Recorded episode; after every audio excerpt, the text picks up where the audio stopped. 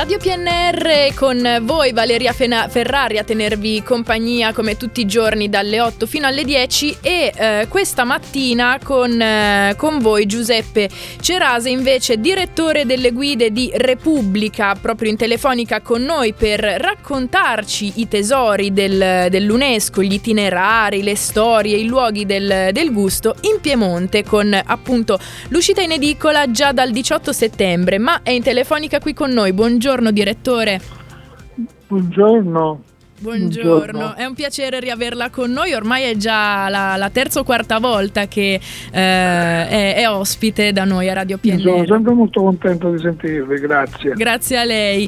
E quindi ehm, parliamo del, della nuova guida che è uscita esattamente il 18 di settembre, quindi un grande elogio al nostro Piemonte, poiché eh, diciamo che è tra le regioni più rappresentative no? per quel che riguarda la, la presenza presenza eh, di siti del patrimonio UNESCO. Quindi, eh, direttore, le chiedo quali sono, secondo lei e secondo la, la guida, i più apprezzati dai turisti?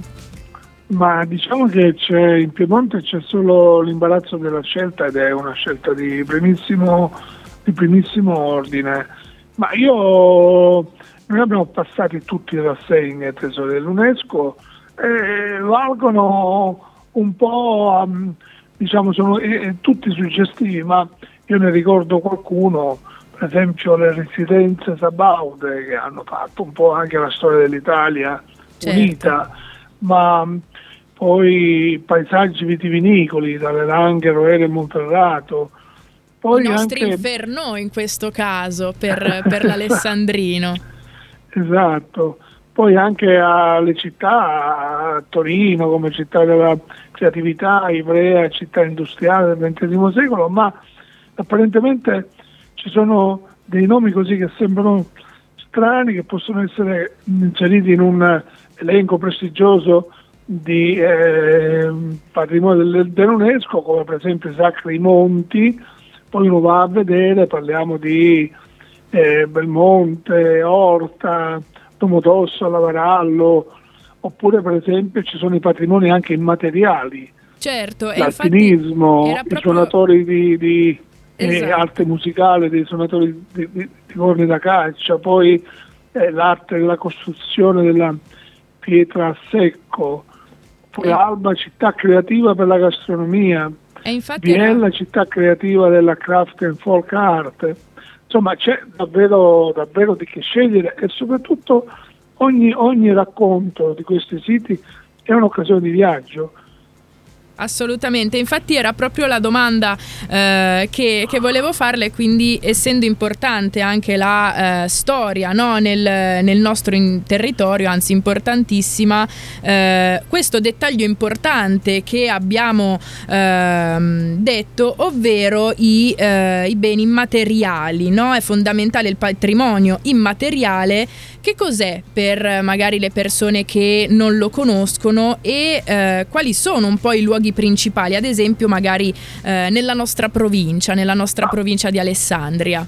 Ma che dico, per esempio mi viene in mente, adesso non so confini territoriali, ma eh, c'è qualcosa che apparentemente sembra uno slogan, è una sigla che si chiama MAB, okay. Milano ancora Bologna, che in realtà vuol dire Man and the Biosphere, vuol dire che tutela il patrimonio ed è inserito come bene UNESCO delle, della biosfera, e quindi i nomi poi sono il Ticino, Verbano, Monviso, la collina del Po, oppure il Geoparco, Sesia Valgrande, che è inserito tra i geoparchi mondiali dell'UNESCO. Allora, anche chi ama fare una vacanza verde, una vacanza tra il silenzio, la natura, i cammini, eccetera, in questa guida trova occasione di approfondimento, di, dire, di, di immergersi. Sbocco, di immergersi in un mondo che magari gli sfugge, magari gli sembra banale, magari gli sembra ripetitivo, invece in realtà in mano ha sotto le possibilità eh, di